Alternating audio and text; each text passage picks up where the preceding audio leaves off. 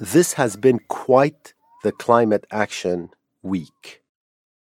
Climate Action Tracker released a report called The State of Climate Action 2022. The World Resources Institute released another report called The State of NDCs, so the climate plans that are filed by governments around the world. The United Nations Environment Programme, UNEP, released a third report called the Emissions Gap Report. The International Energy Agency released its 2022 World Energy Outlook. The Lancet released its countdown on health and climate change called Health at the Mercy of Fossil Fuels. And I'm not finished yet the International Institute for Sustainable Development released its own report called Navigating the Energy Transition Mapping the Road to 1.5 Degrees. The United Nations released another report called the Synthesis Report 2022. And finally, the World Meteorological Organization released its greenhouse gas Bulletin 2022. So that's one, two, three, four, five, six, seven, eight reports, all released more or less this week, ahead of the climate talks that are taking place in Sharm el Sheikh in Egypt soon, also known as COP27. But guess what? I don't want to talk about any of these reports. A lot of smart people spent an enormous amount of time writing them. And sadly, most of them are hardly going to be read. And the probability that they're going to be acted upon is even lower. But I'll distill these reports for you very briefly. They all carry a central message. You can forget about keeping warming to 1.5 degrees over pre industrial times. There's a 90% probability, probably, of warming exceeding 2 degrees over pre industrial times. And there is a 10% or higher probability of warming exceeding 4 degrees over pre industrial times. And 4 degrees is completely not the world as we have ever known it in any shape or form. And the takeaway from these reports is that every single road to 1.5 degrees of warming means absolutely no new oil and gas of any form. However, you and I know that oil and gas projects are being launched constantly in Norway, in the Middle East, in the US, in China, in Europe, and elsewhere every one of these dollars is slowing down the acceleration of renewables and the fight against deforestation. And so we must draw the inescapable conclusion. We're heading, possibly straight, to three degrees warming, or maybe more, and we need to prepare far better. In other words, we need to prepare far better for a climate breakdown. And in that context, increased climate activism is imperative, and every effort should be made to accelerate renewables deployment and the fight against deforestation. So, with all this in mind, and as a background canvas, today I'd like to talk about sustainable aviation fuels. I know it's a somewhat esoteric topic, but I hope you'll hear me out because it's important. And it makes me really angry. It's a good story, and it goes something like this We need to move all our industries and sectors to becoming fueled by clean energy, and that includes air travel. Air travel contributes about 2.5% of global emissions, but demand for air travel is rising quickly, and so are emissions from air travel. And then the story continues. We're then told that the aviation industry is committed to combating climate change and has undertaken to reduce aviation carbon emissions by 50% in 2050. Now, how are they going to do that? According to them, they're definitely not going to do that via a reduction in the number of flights, or by pricing their pollution, or through electrification. No, instead, they're going to do that via the mysteriously named Sustainable Aviation Fuels which is a product that the industry presents as the most practical, immediate step towards a sustainable outlook. And of course, they're going to use carbon offsets as well. Now, for those of you who are occasional listeners to this podcast, you will know what I think of the airline industry using carbon offsets for anything at all. And simply put, it's a fraud. Now, what about these sustainable aviation fuels? That kind of sounds more promising, doesn't it? I'm afraid it's also a fraud. And as I will describe, they are, in addition, pretty much mythical. And to understand that, all you need to do is look at their history. In February 2008, 14 years ago, the very first commercial aircraft, a Virgin Atlantic B 747, was powered by a blend of conventional jet fuel and sustainable aviation fuel. That's 14 years ago. Now, flash forward to today, and in all that time, the airline industry has managed to use just 0.1% of sustainable aviation fuels in terms of the total fuels that it consumes globally. So in 14 years, we went from 0 to 0.1%. And then if you give them the benefit of the doubt and you look at how much they've ordered of this stuff all the way to 2030, which, by the way, we probably can't supply to them, for reasons that I'll explain, you'll find that they ordered about a billion gallons by 2030 of sustainable aviation fuels, knowing that they use 100 billion gallons a year of fuel. So, that splendid effort by the airline industry, as you can see, doesn't even get it to 1% sustainable aviation fuels. And worse, these things, they give airlines and aircraft manufacturers, and of course oil and gas companies, public relations cover to continue to do incredibly little to tackle their emissions and pollution. Welcome to episode 66 of the Angry Clean Energy Guy with me, Assad Razzouk. I am so happy you're here. And remember, I have a new book just out. It's called Saving the Planet Without the Bullshit, published by Atlantic Books, and it's available wherever you buy your books. I'd encourage you to read it, to review it, and to let me know what you think. Thank you.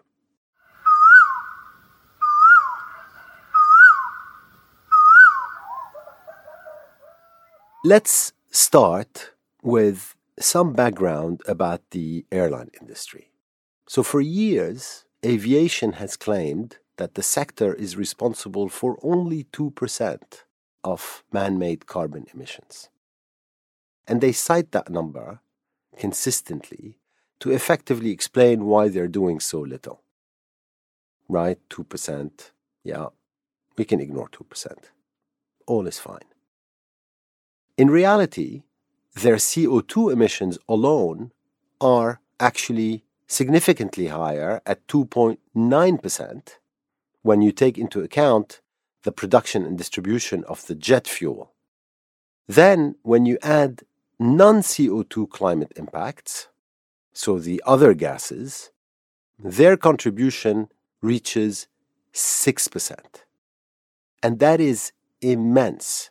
Because remember, that's caused by a very small portion of people who actually fly. I think something like 80% of the global population have never actually taken a plane. And this 2% excuse is one key reason why a recent report found that airlines and aviation bodies have met only one, just the one, of 50 climate targets in 20 years. So, in other words, they missed 49 of their own climate targets in the past 20 years. 49 out of 50. And what's this sustainable aviation fuel stuff anyway?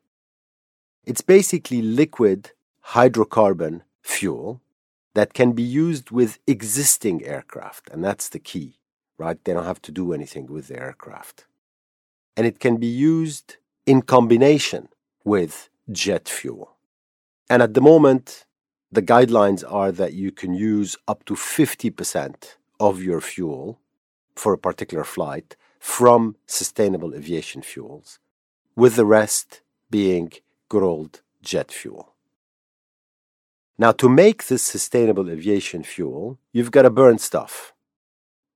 You have to use either biofuels, which is a fuel you produce from biomass sources, or something called synthetic e fuels, which you produce using electricity.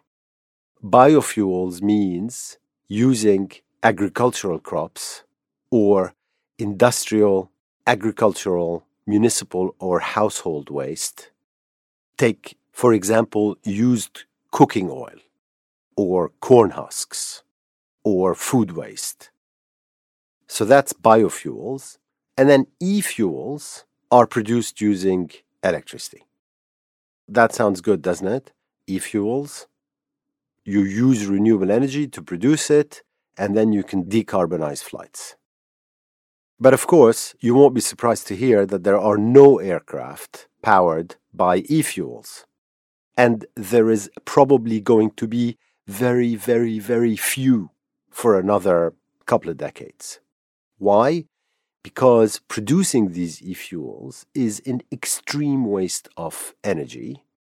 And on top, it moves renewables away from other sectors that need to decarbonize. And that will stay the case until we have a, an overabundance of renewable energy, which is not something I expect before 2035 onwards. And of course, because this industry is starting from scratch, it still needs to complete its own process development and then set up a whole new global sector. Not going to happen anytime soon.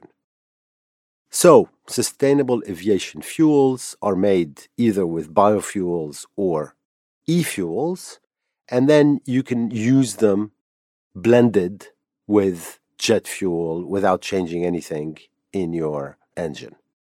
Now, of course, even if you use them, the plane is still burning fuel, right? So they emit carbon, whether it's sustainable aviation fuels or jet fuel. And so this thing, sustainable aviation fuels, doesn't actually reduce the greenhouse gas or the carbon emissions from airplanes' use. All it does is it reduces the life cycle emissions of the flight. And so you're talking about improving what we have from a carbon efficiency perspective, anywhere from 20 to 80%, depending on who you believe. And that's over the lifetime of the fuel.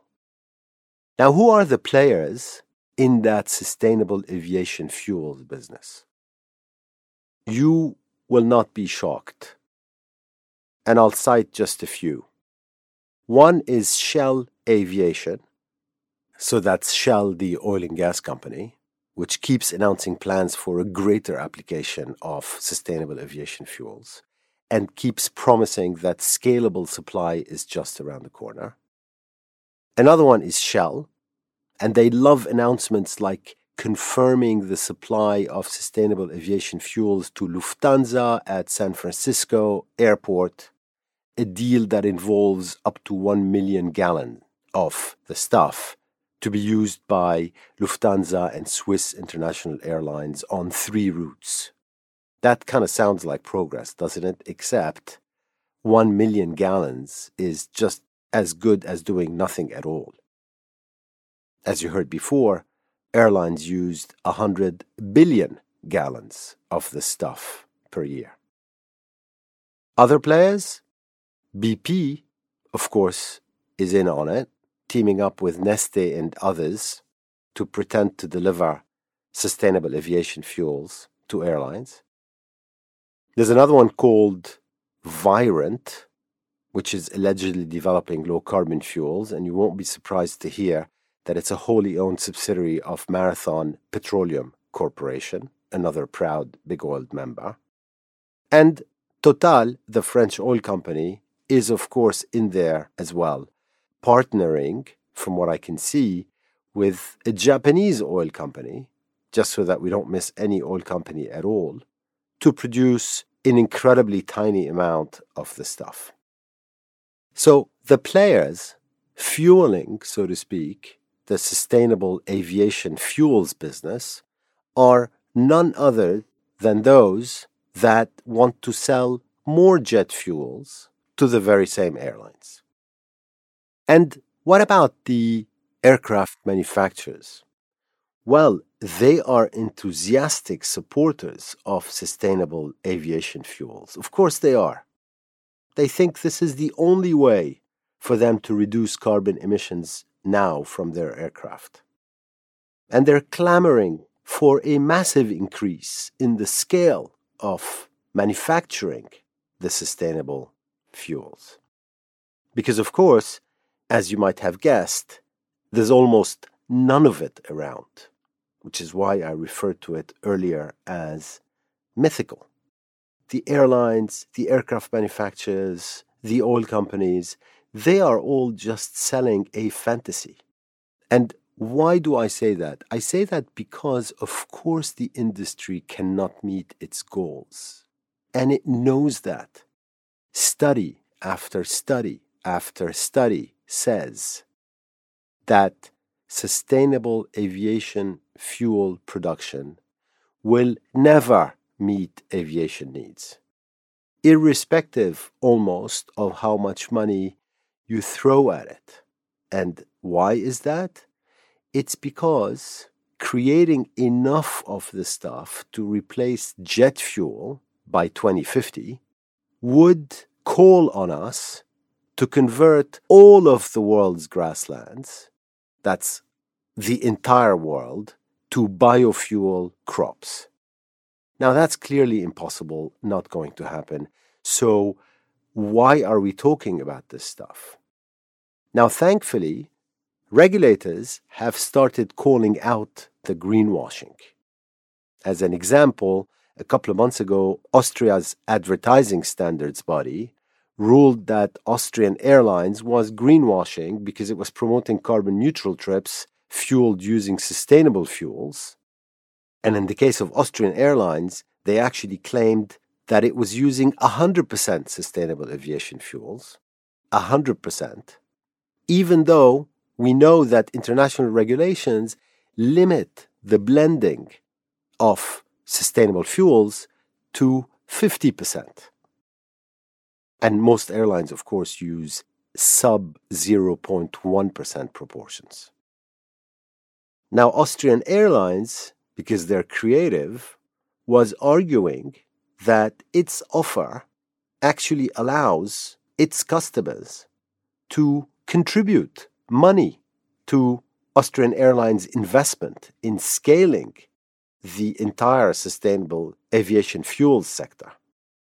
And that's why they can claim that they're using 100% sustainable aviation fuels for the flights. That didn't work. And so they had to take down those advertisements. KLM also had to take down a similar advertising campaign because it was pretending that it was the first airline to fly biofuel on a daily basis. Now, these complaints against airlines are going to probably increase in frequency because the airlines keep trying it on. And they're putting some money behind it as well. So, major airlines like JetBlue or Delta have actually invested millions into developing these fuels from things like used cooking oil and food waste. And governments are rushing to subsidize them as well. So, for example, the recent Inflation Reduction Act in the United States had tax credits for manufacturing sustainable aviation fuels. So, good money going after bad money for no impact at all. And to add one final detail, sustainable fuels are currently twice more expensive as jet fuel. Now, don't get me wrong, air travel is a great industry. Why? Because flying has many benefits. It supports trade, research, economic growth, medical aid, it connects remote and urban areas, and what have you. So, this is not about air travel. This is about the fact that the industry needs to transition to zero emissions in a credible way, which also has to be just. So, we're not going to just price much of the world's population out of flying, for example. We have to find a better balance and the problem with sustainable aviation fuels is not that it's not enough to get the industry to net zero. The problem is that it is diverting dollars to completely the wrong place and not allowing these dollars to go to what actually needs to be done. And that's greenwashing at its best because it's pretending that sustainable aviation fuels will save us and that all we lack is the will and the investment dollar. But as you've heard, sustainable aviation fuels have the potential to make minor, tiny reductions in aviation life cycle emissions, while air travel is then allowed to grow, therefore nullifying whatever benefit it's provided. It's literally being used to justify continuing to grow air travel rapidly while drowning out any criticism that this is just increasing the industry's emission.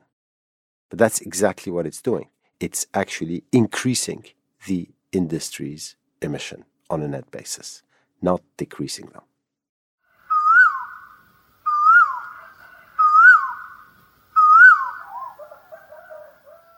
Thank you for listening to me this far. So, to close, the real issue is not flying.